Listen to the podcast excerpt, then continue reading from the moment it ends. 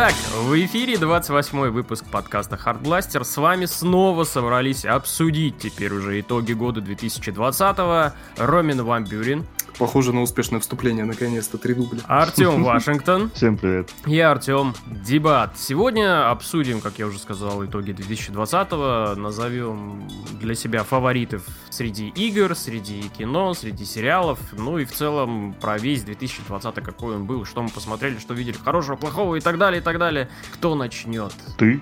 Ну, да. Я начну, наверное, давайте начнем с игр. Что в этом году было интересного, хорошего. Я, если честно, вот не могу очень много вспомнить каких-то игр, которые я поиграл. Я больше поиграл, наверное, старья. Ну, то есть то, что не относится к 2020 году.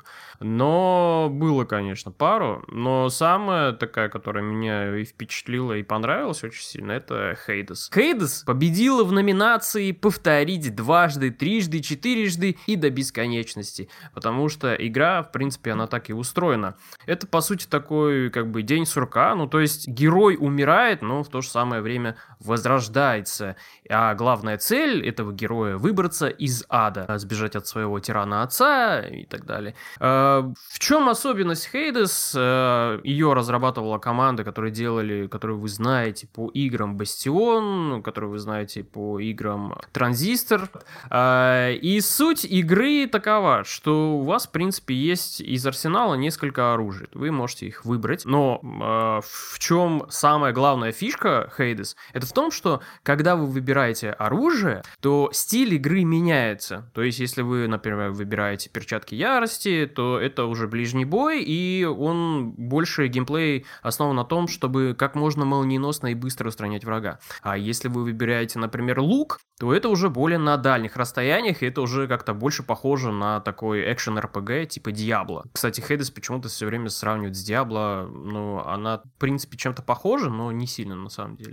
И помимо этого, пока вы идете от точки А до конечной точки, вам выпадают презенты от ваших родственников-богов, которые вам дарят в помощь какие-то специальные штуки, специальные способности. Они помогают в устранении врагов и так далее. И вот благодаря этому ты, в принципе, каждый раз, когда ты начинаешь прохождение сначала, ты собираешь свой собственный билд. И каждый раз он по-разному, потому что все способности, они выпадают рандомно. Ты не можешь проконтролировать этот момент, и в итоге у тебя, по сути, получается каждый раз новая игра. Там несколько есть боссов, которые, конечно, в самом начале тебе дерут жопу очень сильно, а потом уже, когда ты понимаешь, что, как действует, как работает, ты начинаешь выстраивать у себя, по сути, в голове, что ты должен взять, что ты должен забрать. Есть разветвление на прохождение, то есть там разные ходы и так далее, и так далее. Вообще, игра очень богатая на то, что, по сути, есть одно только прохождение, но оно очень сильно каждый раз выглядит по-разному. Поэтому Hades для меня игра года, наверное. Только Hades? Да. А что вы хотели? Вы думали, я вам сейчас список? Я же вам говорю, у меня игры... У меня список вот лежит, смотри, а 4 распечатан. 78 игр собрал. Ты сказал, придумайте номинацию, я 78 игр выбрал. Ага, конечно. Я рассказал об одной... Да, я рассказал об одной игре, потому что, ну, у меня был выбор небольшой, то есть реально мне как-то особо не было чего вспомнить и такое, и так далее. Поэтому я выбрал Hades. Вот. А если у вас есть несколько фаворитов, да пожалуйста, ради бога. Я же не против. Мы же здесь не Оскар. Рома, что ты начнешь? Мы же здесь не Золотой глобус. Смотри, как это делается. Дамы и господа, топ-3 игр 2020 года, по моему мнению. Это мое мнение, не значит, что оно совпадает с вашим. 3-е место. Игра в номинации, сейчас придумаю, про сильную независимую, за которой охотится такая непобедимая пока в конце вставляет ей рейлган в рот, и это Resident Evil 3. Действительно, для меня, вот, несмотря на то, что многим там больше понравился ремейк второй части, третья для меня оказалась такой достаточно хорошей, такой крепкой игрой, таким survival-экшеном, в котором вот все как нужно работает, ну, именно для меня, потому что в третью часть, ту оригинальную, я не особо играл, потому что она выходила что-то там, когда мне было 5 лет, наверное. У меня к ней нет таких уж больших теплых чувств, поэтому для меня не было особо критично то, что они там убрали все вот эти сюжетные развилки и так далее. Для меня это просто была такая хорошая, такой шутер шутер от третьего лица, где у тебя порой не хватает патронов, где зомби довольно живучие, где за тобой бегает эта сволочь, отмотанная в пакеты от мусора. В общем-то, несмотря на то, что игра проходится там часа за 4, за 3, если даже ты знаешь, что делать и где все лежит, все равно реиграбельность у нее довольно высокая, то есть я с большим удовольствием там выбил почти все ачивки, мне осталось что-то штуки 4, наверное, всего, и я обязательно займусь тем, чтобы добить их окончательно, и вот эту вот платину, так сказать, выбить. Она же там по времени прохождения, по-моему, меньше, да, чем вторая часть? Да, вторая часть проходилась там что-то часов 5-6, это 3 часа смело пробегается. Но так вот, Jill Valentine, вот сосочка прям, мне не очень нравился ее редизайн, когда на скриншотах показывали, но когда за нее играешь, она прям хорошая. Вообще мне не очень нравится редизайн персонажа от Capcom и то, куда они с этим идут, потому что они сказали, что для них Эбби из Last of Us 2 это хороший пример того, как должен выглядеть персонаж в игре. И твою мать, сука, верните мне вот немного этот анимешный стиль, который был в Devil May Cry 4, который я обожал. Чувак, ну вот этот тип, который же бегает за главной героиней, это с Эбби и срисован. Да, они это имели в виду. Resident Evil 3, топ-3 моего года. Значит, второе место, игра в номинации «Твою мать, что же я сделал?» и это Wasteland 3.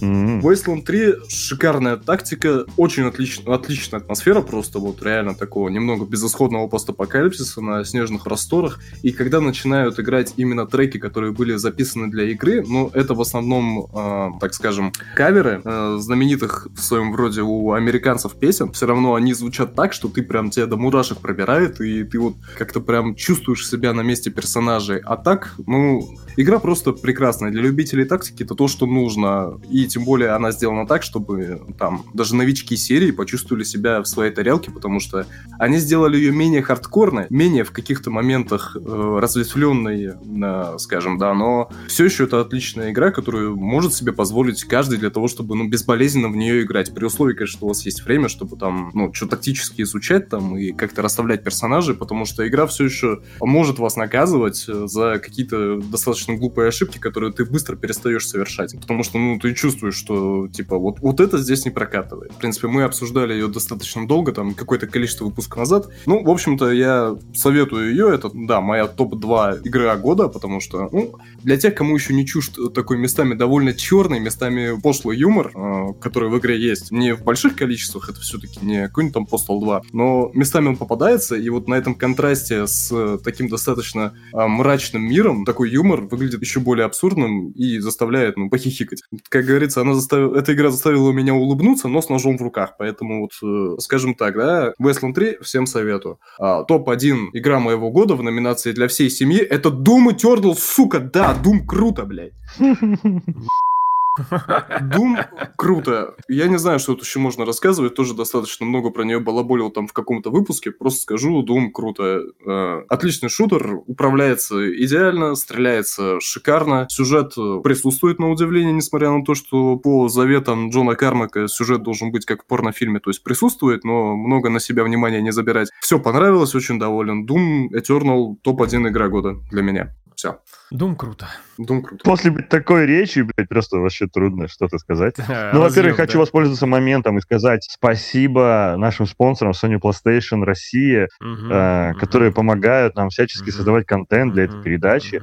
А теперь я перейду, пожалуй... Что ты гонишь? Передаю привет маме. Скажу честно, Рома, они делают не меньше для нас, чем для нас делают Xbox. Вот давай будем честны. Не меньше и не больше. Как и Xbox, я что, блядь, сижу Xbox, благодарю. Да, короче, лучшая игра года, начну сразу с первого места, это The Last of Us 2. Я так и знал, до свидания, пизду. Одна из самых лучших историй с охуенным геймдизайном. Просто классная концовка для поколения PS4, The Last of Us 2. Спорный сюжет, но боевая система и все остальное, короче. Музыка, бла-бла-бла. Вот, The Last of Us 2. В принципе, тоже про The Last of Us 2 мы тоже там записывали в 2020-м специальный выпуск, где обсудили с Володей, с Спартаком, все минусы и плюсы игры. Почему она там хорошая. Мы даже 2 выпуска записали. Один, когда мне здесь прям чесалось вам проспойлерить, но мы обсуждали первую часть, и второй, когда мы уже прошли. Да, и там мы обсудили и все, что хорошее есть в этих играх, и все, что есть плохое в этих играх. И в особенности, почему The Last of Us никогда не станет игрой года. Поэтому, если вы не слушали... Ну, она уже стала, послушайте. Так все, давайте проедем. Ой, это... не надо. Не у нас с Ромой. Вообще ее выбрали игрой года по версии многих. Не у нас с Ромой. Мы главные люди на этой планете, а она у нас игрой года не стала. Да. Второе место. Номинация «Лучший Assassin's Creed года». Это у нас будет «Призрак Цусимы». Консольщики в очередной раз показали компаниям зла типа Ubisoft, как нужно создавать игры. Вот Ghost of Tsushima имеет все те плюсы, которые, сука, должны быть в Assassin's Creed, но их почему-то там нет. И за это большое спасибо сосущей компании разработчиков. Я забыл, как они называются, но у них что-то там есть с отсосом в названии. Sucker Punch они называются. Да, точно. Большое им спасибо. И третье место, это No Man's Sky года, это Cyberpunk 2077. Ты серьезно, что ли? Серьезно. Потому что, во-первых, игру ждали больше, чем, наверное, вакцина от коронавируса. У нее было уйма надежд. Они судачили на всех форумах, во всех комментариях. И заранее ее ненавидели, заранее ее любили, признавались ей в любви, там убивали девственниц ради польской компании. В итоге мы получили то, чего не хотели, но нам это дали. И там есть как и хорошие решения, так и очень спорные и даже не нужные. Но все же игра создала много хайпа, доставила мне некое удовольствие, потому что, возможно, еще я отдыхал впервые за 2 года, именно вот тогда, когда эта игра вышла, и она мне очень зашла. Частями. Не знаю. Люблю и ненавижу одновременно. Не знаю. И лучший кооперативный шутер 2020 года Overwatch. Потому что это Forever. Который год подряд, да? Да. Так никто, сука, и не переплюнул. Ну, не знаю, я с Cyberpunk, конечно, с тобой не согласен. И в какие-то фавориты там ставить. Может быть, через год-два. Не, ну я думал Майкла Моралеса, но Sony денег не хватило. Не доплатили чуть-чуть. Да, понятно. Не, но у меня Cyberpunk, он попал в худшие годы, потому что по определенным обстоятельствам, по определенным действиям и самой команды, и в итоге то, что получился какой продукт, у меня это худшие годы. И номинацию тоже придумал. Больше не пиши сюда, а тебе говной воняет. Это серьезно похоже... Я даже знаю, кто тебя вдохновил. Да, это серьезно похоже на то, что вот реально не пиши сюда, ну зачем? Ну вот зачем вы испытывали людей на прочность? Вот для чего? Я, конечно, не. На самом деле мы обсуждали еще в прошлом выпуске про Cyberpunk, очень много поговорили, целый выпуск этому посвятили, и все проблемы его рассказали, и достоинства его. На самом деле игра не столь ужасная, как бы там ее не критиковали, но она, конечно, не попадает. Вот сейчас она, никак она не может там попасть в какие-то фавориты. Там где-то можно просто про нее сказать, что она неплохая, то есть... защитить ее, но в целом, да. Единственное, жалко команду разработчиков, которые вот очень сильно пострадали из-за этого. Я представляю, у них... И там... продолжают страдать. Да, у них там депрессия. Они сами виноваты, как мы решили еще в прошлый раз. Так что... руководство, скорее всего, виноват, которое руководило этими командами. То есть, я думаю, что эти люди сейчас в депрессии, еще в депрессии они работают там по 12 часов, чтобы эту игру отладить и все. Они вроде до 1 февраля в отпуске. Конкретно те, кто занимался непосредственно разработкой в отпуске, работает какая-то другая команда сейчас. Возможно, именно поэтому патчи. Скорее всего, наверное, так. Что же, с играми понятно. The Last of Us никогда не будет игрой года. Никогда. Уже игра года. Никогда.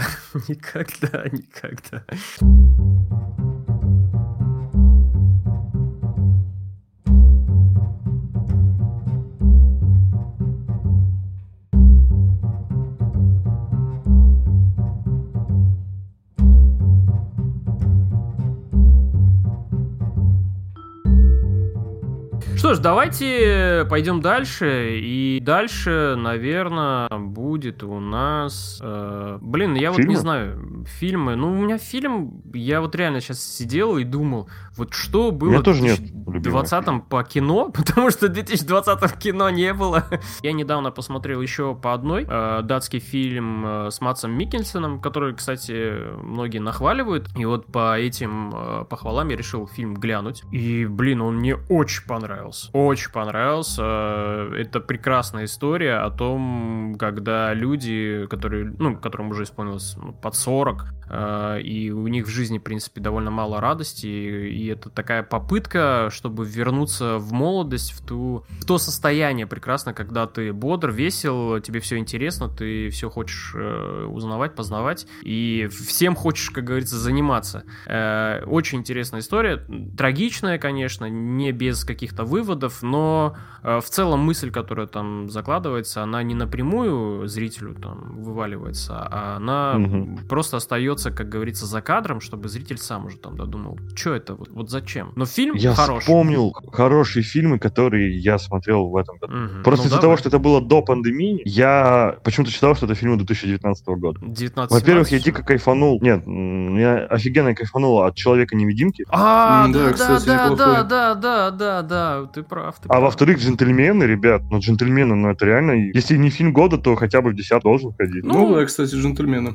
Я по этой романтике не сильно там угораю, вот это все. А как же «Хищные птицы»? Ой, вот опять ты начинаешь про свой The Last of Us рассказывать, ё-моё, только можно. А мне «Хищные птицы» понравился. Вот. Ой, блин, не, я не смотрел. Неплохая альтернатива Дэдпулу от DC. Нет, ни в коем случае. Я время тратить на это не буду. Вот не хочу. Что, оправдывать? Вот видишь, ты как... У меня есть один знакомый кинокритик, который... Просто вот у него есть предубеждение к фильму. Короче, он не смотрит фильмы, допустим, просто прочитает название, посмотрит трейлер, и у него возникает предубеждение к нему, и он его просто не смотрит и хает везде, где может. Вот вы мне примерно сейчас, точнее не вы, Роман так не делал, Дебат мне такого человека напоминает. Ты не видел «Хищные птицы», ты не дал им шанс. Ой, ну да, ты мне сейчас еще скажи, это великое кино, его надо оценить там и так далее. Не великое, но оно имеет такую же ценность художественную, как Дэдпул. Нет, ты знаешь, у меня просто предположение из-за чего. Потому что я посмотрел «Отряд самоубийц», в котором... Не сравнивай, чувак, не сравнивай.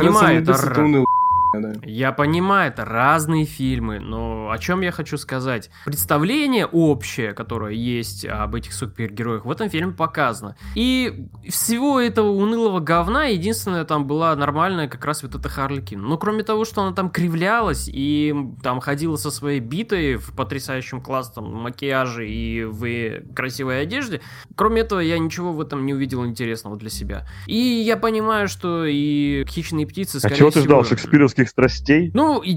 Честно, если честно, я довольно сильно устал уже от этих комиксовых фильмов, они мне уже задрали. Ничего хорошего, интересного в них не выходит, очень мало каких-то толковых вещей. Бэтмена от Кристофера Нолана мы тоже больше никогда не увидим, поэтому... это печаль. Не знаю, это для меня просто вот эти все комиксовые фильмы. Может быть, я его когда-нибудь посмотрю, так, знаешь, вот вечером перед сном, но я его сразу же забуду, скорее всего, и все. Поэтому я не делаю... если серьезно, да, я с Дебатом согласен. Фильм... Это жвачка для ума, попкорн, короче. Да. Поэтому это, разумеется, лучший фильм года. Все, мы решили. Отлично. Ладно, хорошо. Да не, я шучу. Вот какой фильм мы назовем лучшим? Просто я не знаю, «Человек-невидимка» или же «Джентльмен». «Бессмертная гвардия» еще у нас был. Нет, ты что? Нет, «Джентльмены», наверное, единственный фильм, который может претендовать на название фильма года, потому что, тут как бы и сам режиссер, который внес большой вклад в кинематограф, и как бы и сам фильм очень крепкий, и это по его оригинальному сценарию снято, поэтому это похоже вот на те старые добрые, типа «Карты, деньги, два ствола», там «Большой куш», «Рок-н-рольщик». Да. Это напоминает, что было бы, если бы персонажи «Карты, деньги, два ствола» повзрослели. Серьезно. Да, типа того, да. Как говорили на одном YouTube-канале, типа вот Мэтью МакКонахи из этого фильма, это настоящий рок-н-рольщик, которого нам обещали в конце «Рок-н-рольщика». Да. Я еще вспомнил, знаете, что фильм «Тайлер Рейк. Операция по спасению». «Тайлер Рейк», да, я хотел его тоже упомянуть, потому что он мне очень понравился, но не фильм года. Он, конечно, на фильм года вряд ли это, Netflix меня приятно удивил, потому что до этого Netflix выпускал очень убогие боевики, а этот был прям очень хороший. Это было потрясающе. Это было, как знаете... это была хорошая замена Джону Уику. Да. Такой балет прям...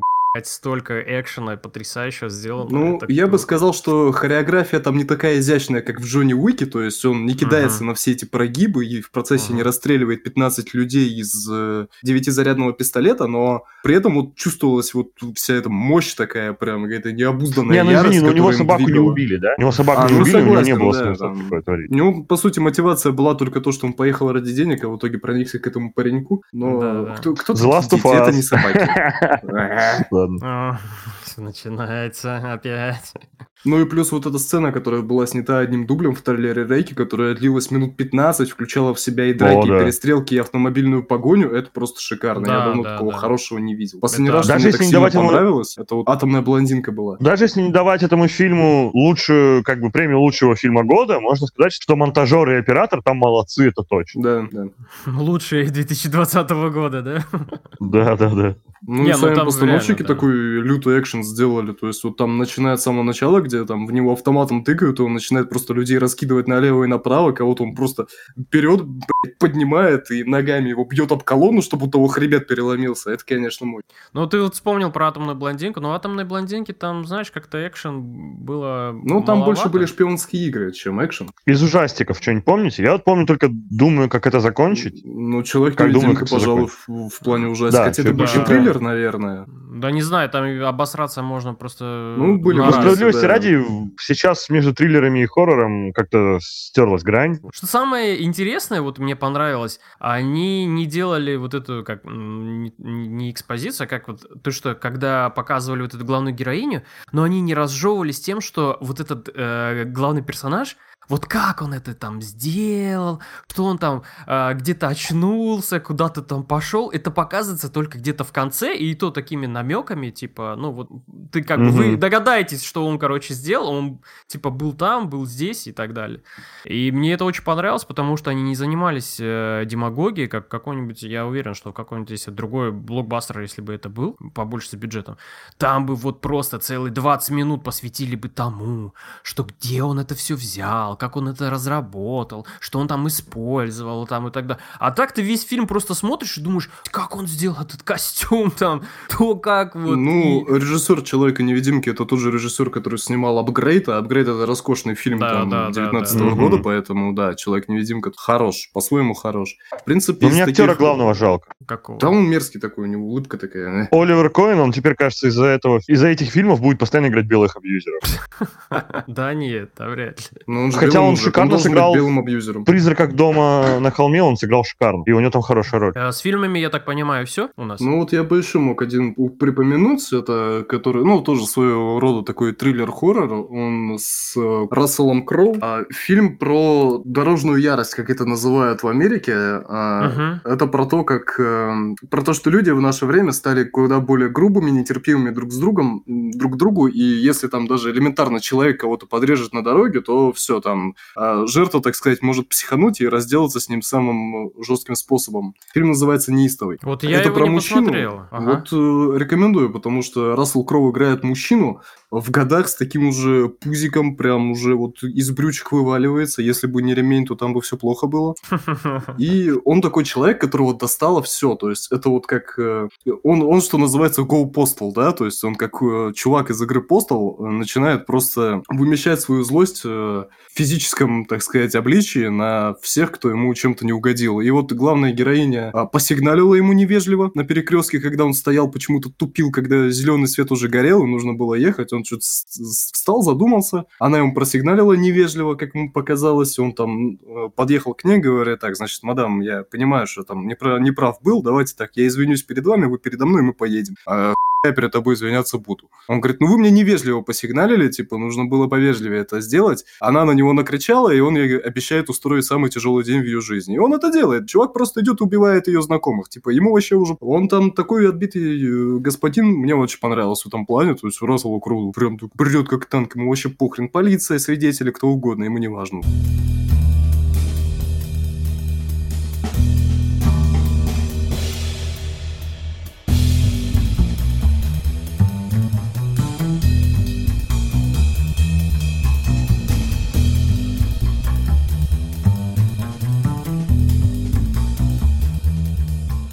Да давайте, господа, перейдем, знаете, куда? К сериалам. В этом году я поглощал невероятное количество сериалов вообще.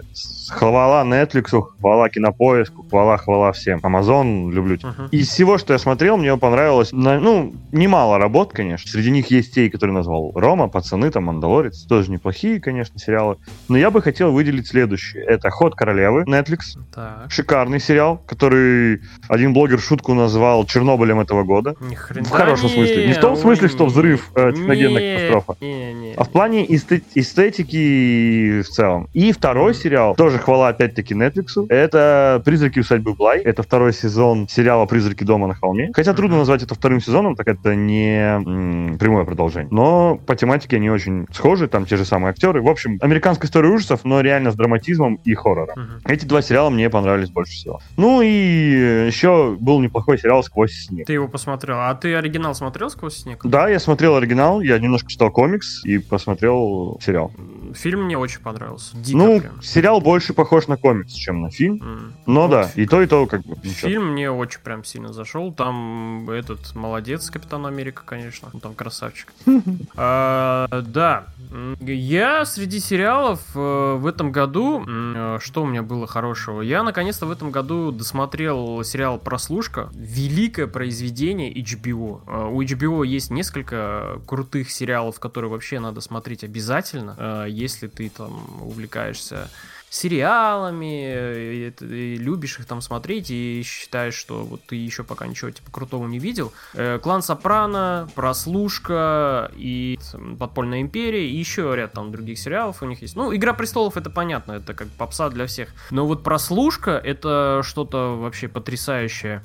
Тема, которая есть, присутствует в этом сериале, и она, в принципе, центральная, это про город Балтимор, рассказывается, и по сути это все 5 сезонов это про жизнь этого города. Хотя начинается он с того, что отряд полиции устраивает целую прослушку за наркодилерами, чтобы их накрыть. Но по сути это все превращается в такую вот жизнь, за которой ты смотришь, наблюдаешь, и от сезона к сезону ты прикипаешь к этим героям, и ты уже просто вообще...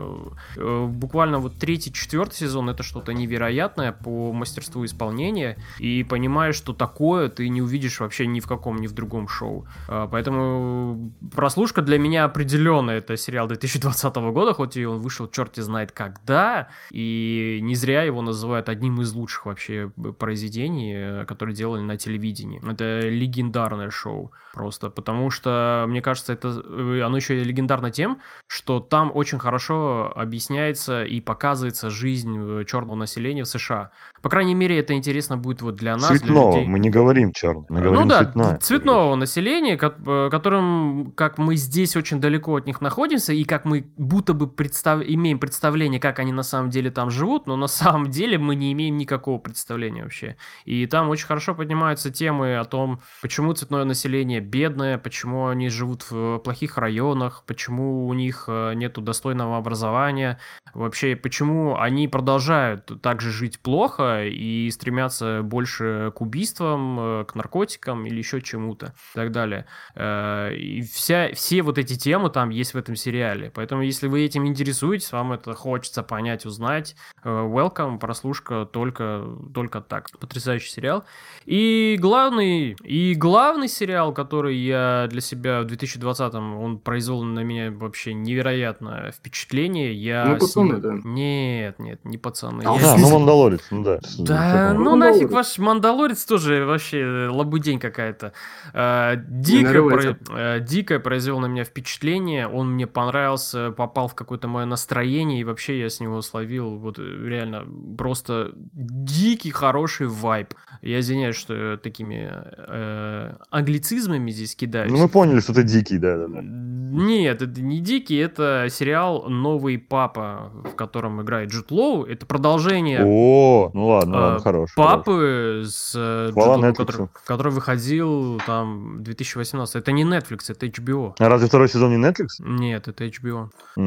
Паоло Соррентино просто снял какое-то великолепие. От начальных титров, когда начинается начальная заставка, которая начинается с того, что монашки танцуют по такое техно. И это так охренительно выглядит. И, собственно, сам сериал. Это дикое наслаждение.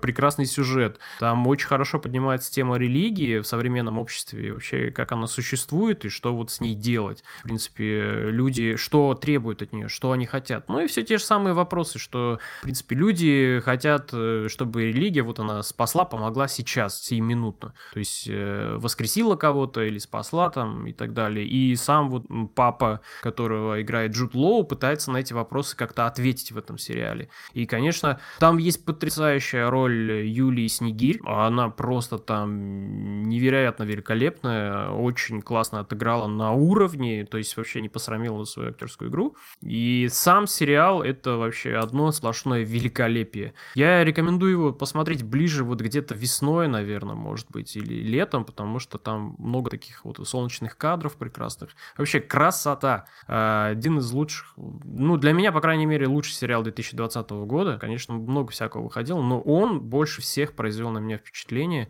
и я жду теперь третий сезон вообще с большим желанием. Все, по сериалам. А остальное я обсуждать не буду. Пацаны, они что? Ну, пацаны, ладно, ну, пацаны, у них не получилось. Но мы их обсуждали. Ну, мы их обсуждали, потому что у пацанов не получилось, так как с первым сезоном все-таки видно, что авторы начали на тормоза там давить по всяким местам, типа, нам же надо продолжать историю, мы должны это все растянуть.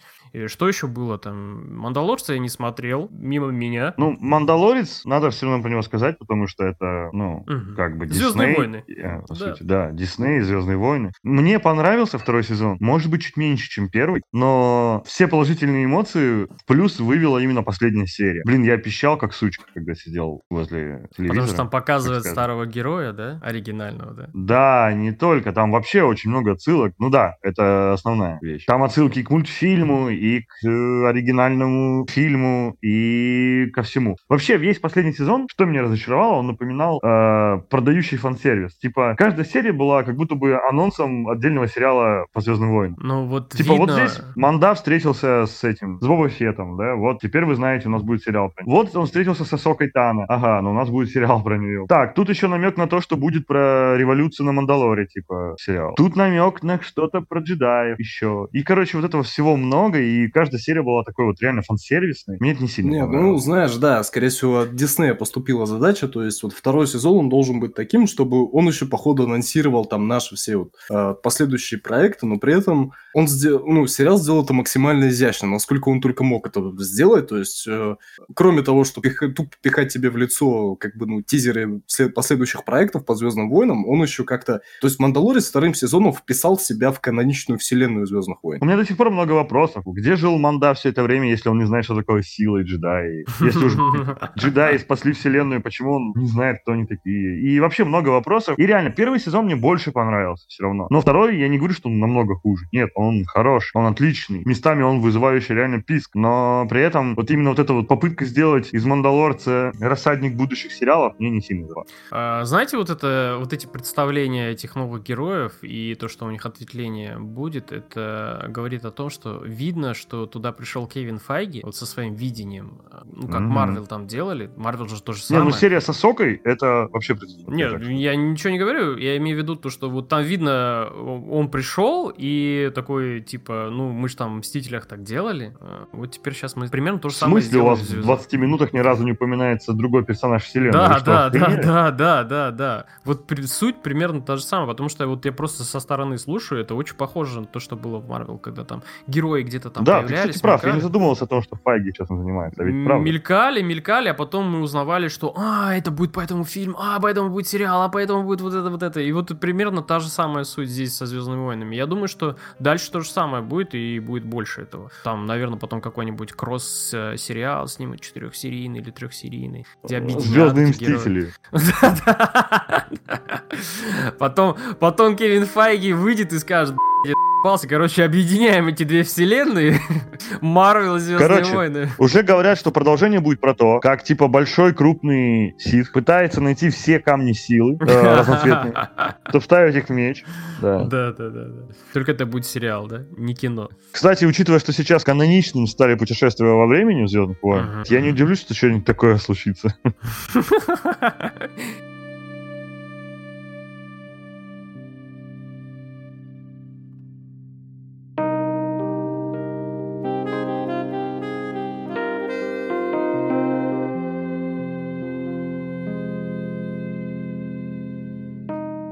«Милый дом». Корейский сериал про то, как корейцы оказываются заперты в таком многоквартирном доме. То есть, ну, у них многоквартирный дом — это не наш там блок девятиэтажки, да? То есть, у них это такой небольшой кампус, что ли, где у них есть там и магазины свои, и, там какие-то парикмахерские, детские сады. В общем-то, такое достаточно большое пространство, в которых есть все, что нужно для жизни, не выходя из самого как бы дома. Короче, как в Астане. Наверное. И там происходит какая-то катастрофа. Люди почему-то превращаются в монстров. И монстры — это не просто какие-то зомби, да, которых мы там уже в поезд в Пусан видели, например, корейские, а именно монстры, которые там мутируют как-то. То есть там чувак буквально... В зависимости от человеческих страстей, типа. Да, что-то такое там как-то так объясняли. Типа, если ты был одержим бегом, то ты превратишься в мутирующее подобие Флэша, который будет носиться и всех убивать. Ну, типа того, если ты качался, ты станешь огромным перекачанным куском мяса, который все пытается крушить палком, грубо говоря. Так вот, монстры даже не самое главное в этом сериале. То есть, ну, они как бы присутствуют, да, они создают ситуацию, в которой оказались главные герои, почему они все заперты, собственно, в этом доме, но выясняется, что там также без этого хватает проблем, то есть каждый из этих людей, которые там находятся, они проходят через какую-то свою личную борьбу, то есть там есть какой-то очень жесткий чувак, который вроде как принадлежит корейской мафии, но вроде как оказывается и нет, который просто прет напролом, у него там невероятная сила воли, да, согласен, и оказывается, что в этом доме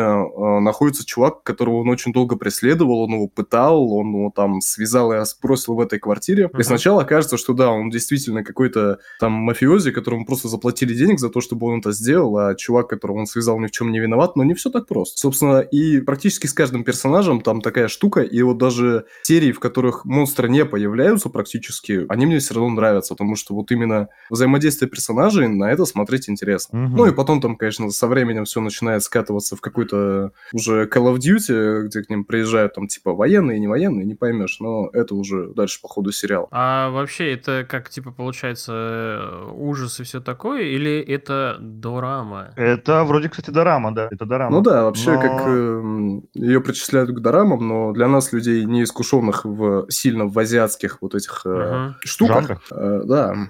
Для нас это больше смотрится как такой сериал, ну да, что-то больше к ужастикам, наверное. Кстати, еще неплохой на Netflix сериал вышел этот, извини, что в то время. Блин, «Алиса в пограничье», тоже неплохо. Да, что-то. Ну вот, кстати, да, ты мне советовал, я пока не посмотрел, но вот я собираюсь досмотреть «Милый дом» и взяться за Алису. Кстати, о дорамах я начал смотреть этот «Кобра Кай» на Netflix. Первый сезон крутой, конечно, но вот там то, что дальше продолжается во втором, и уже предчувствую, что будет там в третьем, это, знаете, очень сильно мне напомнило индийские фильмы, когда все персонажи такие, какие-то такие немножко пустоватые диалоги говорят, да, все как-то так вот, типа Санта-Барбара какая-то там есть, но, блядь, потом вдруг музыка начинает играть, и все начинают танцевать, а они все начинают драться, короче, между собой. Это, конечно, забавно. Ну, сериал неплохой, на самом деле, я бы даже его рекомендовал, ну, если у вас есть дети и так далее, вместе с ними посмотреть, потому что он довольно милый, симпатичный, и тема с карате... Меня, знаете, в какой-то момент даже пробрало, когда я второй сезон смотрел, когда главные два героя, девушка и парень, они там тренировались, мияги-до карате, и они должны были там балансировать на круге, короче, в центре типа пруда. И они должны были при этом совершать приемы, но соблюдать баланс. И там начала играть такая музыка из 80-х, блять, меня там пробрало, я такой как-то вспомнил детство, что я в детстве тоже там такой типа карате, там хотел заниматься, там смотрел все вот эти вот фильмы, как это круто, там, когда ты доски ломаешь и так далее. В этом плане, да, вот как, ну, ностальгически она умеет давить на какие-то определенные места, но, конечно, в художественном плане там, блин, ну, там есть моменты, которые такой, типа, че за фигня, ну, нахрен. Кстати, а так, пока мы далеко не ушли, корейские фильмы. «Королевство» — сериал, который я смотрел в этом году, и мне очень зашел. Это про что? Это корейская Санта-Барбара. «Игра престолов», «Сходящими мертвецами».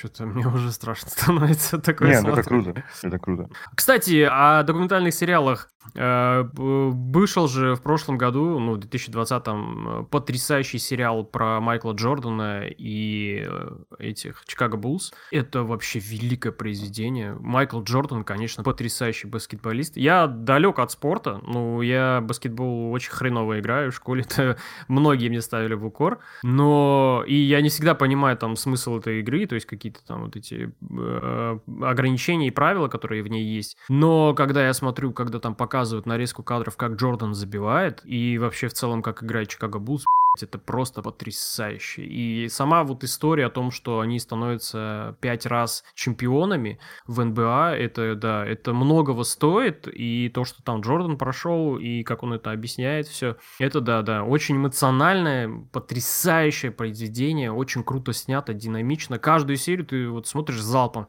Даже если ты далек от спорта, это очень сильно увлекательно сделано. А, плюс еще же был этот, про этого, как он, Король Тигров, или как он там назывался? Ну да, это вообще лучшая документалка считается последних лет. Такой детектив, просто охренеешь, отвал башки. Ну, казалось бы, там история про человека, у которого есть зоопарк, который занимается тиграми, но там... столько подводных камней, столько... Эта история настолько глубокая, что просто ее копать, не перекопать, да. Вот это потрясающий сериал, если не смотрели. А еще Тед Лассо был в этом году, точно, Тед Лассо. А, да, Тед Лассо. Сериал про футбол без футбола. Да, его хвалят, но говорят, его делали создатели «Клиники», то есть сам режиссер «Клиники» его делал.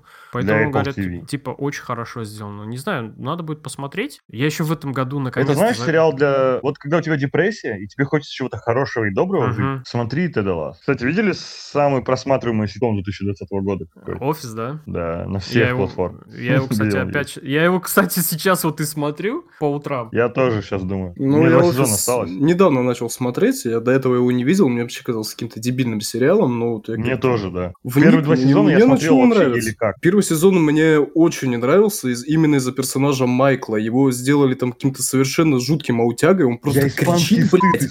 И вообще ничего говорит. Не делает. Он ходит, просто орет на всех. И думает, что это смешно. Но со временем хорошо, что создатели сериала поняли, что смешно только ему, и как-то начали уже расписывать получше сценарий. Но да, типа моя любимая серия, которая начинается с того, что Дуайт решает устроить проверку пожарной безопасности, типа как они подготовились. Там все поджигает, нагревает ручки. Прикоснитесь к ручке, если она горячая, значит пожар с той стороны. А если тепленькая? Вот эти вот все моменты. А, и потом еще лицо с манекена срезает, на котором они учились делать сердцебиение, запускать. Прекрасная серия. Да, я запомнил в «Офисе», мне которая серия понравилась, это когда Майкл пытается пробежать марафон, и он еще перед этим зачем-то съедает целую тарелку спагетти, типа углероды, короче, чтобы сгореть. Сука, как его там рвало, это было просто потрясающе. Как он там умирал, это было вообще невероятно. Моя любимая серия, где он всех вывез на природу и заставил проходить испытания, чтобы выбрать из них. Да. А, кстати, вот мы говорим про этот «Офис» и все такое. Я же вспомнил, я посмотрел в 2020-м еще сериал «Космические войска». Я посмотрел, который... А, с тем же актером, да. Да, там играет тоже тот же самый актер, который играл Майкла Скотта, и создатель сериала «Офис» Грег Дэниелс тоже там задействован. Они вместе там писали сценарий, сюжет и все такое. Многие, но сериал, кстати, слабее. Да, многие сериал поругали, сказали, что это не смешно, не так интересно и все такое, и вообще он как-то там почему-то провалился по просмотрам на Netflix. Но мне, хочу сказать, сериал понравился очень сильно. Мне понравилось тем, что там, вот именно там не показывали вот то, что мы ждали. Не показывали вот этого дебильного руководителя, который бы там делал какие-то дебильные действия. Там показали довольно такого хорошего человека, который на самом деле пытается сделать все правильно, хорошо, но он делает это, и, как говорится, из рук вон плохо. То есть не все у него выходит нормально. Многие еще, я помню, поругали сцену, которая была с макакой, которая пыталась там прикрутить этот путник обратно на место. Какой-то это... Ну, я 3 серии посмотрел, и мне не хватило. Я посмотрел его до конца, мне все понравилось. Он довольно симпатичный, забавный, не требует от себя каких-то там таких заоблачных ожиданий. Я думаю, что... Меня бесил русский, который даже не скрывал, что он шпион. Да. Там вообще много из забавных моментов. Они просто не смешные, но такие забавные. Ну, конечно, классный момент. Правда, зачем они его в трейлере показали? Это когда он говорит своему другу, типа, нахрена нам крышка на кнопки по запуску ракет, типа. Да, и он берет, сука, ногой просто на нее нажимает, на эту кнопку такой, прости. Ну, то есть она была нужна. В общем, да, все, всем пока. Прекрасного 2021 года желаем, чтобы наконец-то все проблемы ушли, и чтобы 2021 он стал лучше, чем 2020. А самое главное, что у нас будет что посмотреть, потому что Netflix обещает 53 фильма, да, вроде? За год где-то так, да. Каждую неделю по фильму? Да. Будет потому что кинотеатры, походу, так и не откроются до октября или ноября этого года, или следующего года, я не знаю. Или, может, вообще не откроется никогда. Да, все.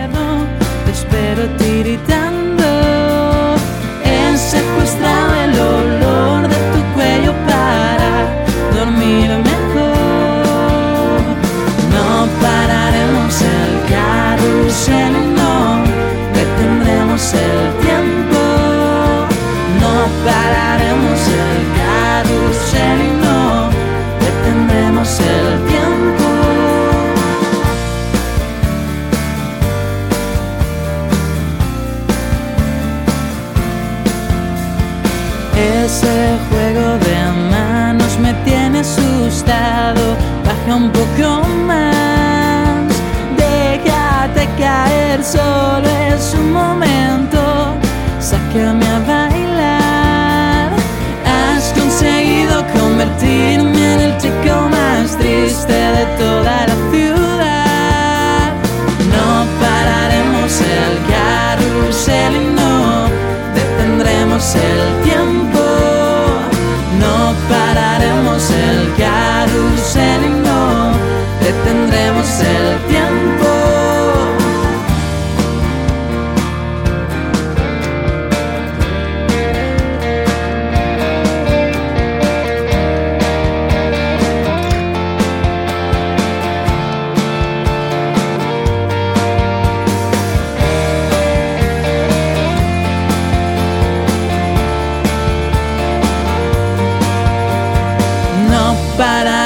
El carrusel y no detendremos el tiempo.